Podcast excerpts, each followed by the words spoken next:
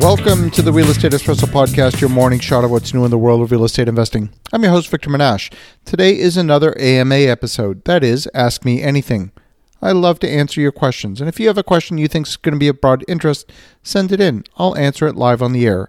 Send your questions to victor at victorjm.com. That's victor at victorjm.com. John from Huntsville, Alabama asks I'm contemplating developing a parcel of land for a multifamily project and possible other uses.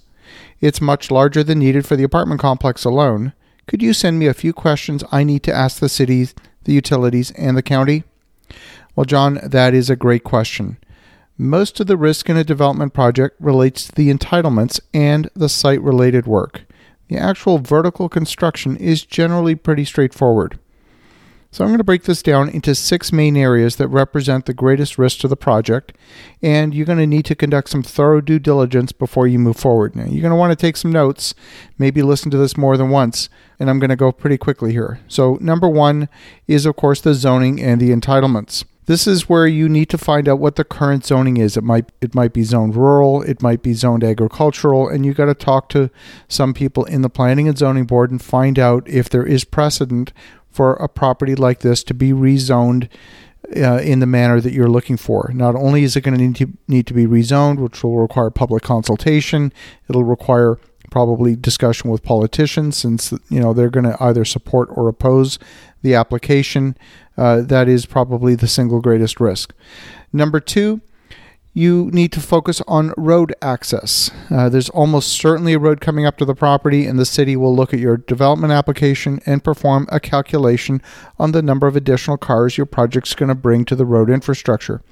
For example, if you have an application for, say, 200 new apartment units, they'll use an arbitrary multiplier. They may determine that you're going to do nine trips per day per apartment. That means an additional 1,800 cars per day on the road. And at that point, the city or the county may ask you to perform a traffic study to ensure that the road has the capacity to handle all those additional cars.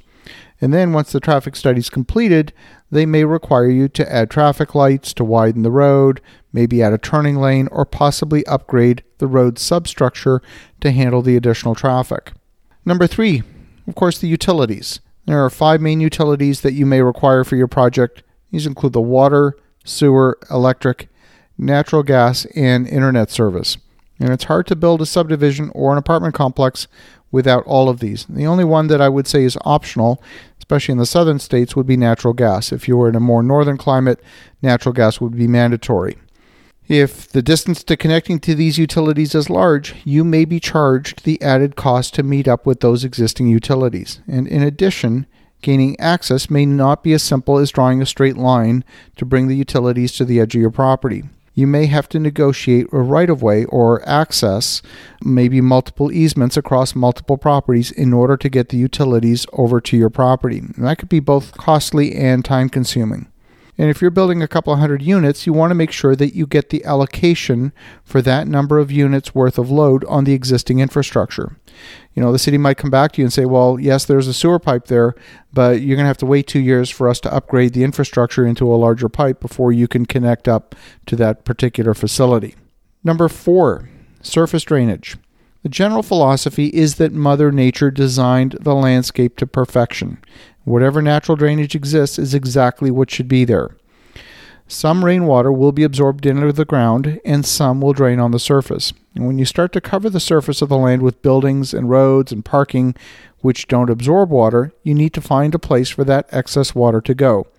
That means designing drainage and holding areas called detention ponds that will handle the volume of water from a large rain event without causing flooding or or without forcing more rainwater volume into streams than nature originally intended.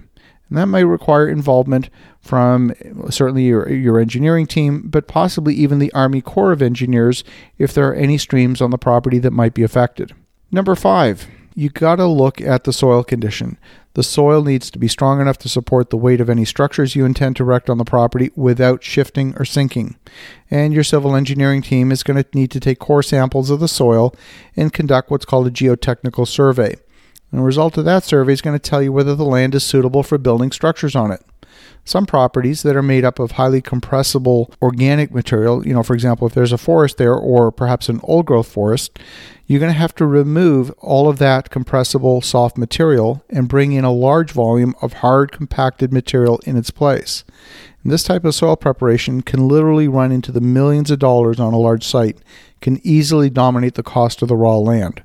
Number six, the last item you've got to determine is if there are municipal development charges, sometimes called development levies or impact fees. These fees are the fees that local governments charge developers to fund the cost of expanding the city infrastructure. It's for expanding the water, sewer capacity, building roads, and growing the public transit network. And these costs can be significant. In my home city of Ottawa, Canada, the city charges up to $35,000 per single family residence depending on the location. Some communities in Alabama charge about 5000 per unit. So you definitely want to do your homework and make sure that you include the appropriate impact fee in your development budget if there is one. Now, I don't think you need to do all the research yourself. There are municipal planners who specialize in working with the city on the site plan, can help you with all these areas that we've talked about today. This process that I've described applies to virtually any city in North America. You're going to have some version of all of these issues to deal with. It's not just Huntsville, Alabama. This applies pretty much anywhere. So thank you, John, for a great question. In the meantime, have a spectacular day. Go make some great things happen, and we'll talk to you again tomorrow.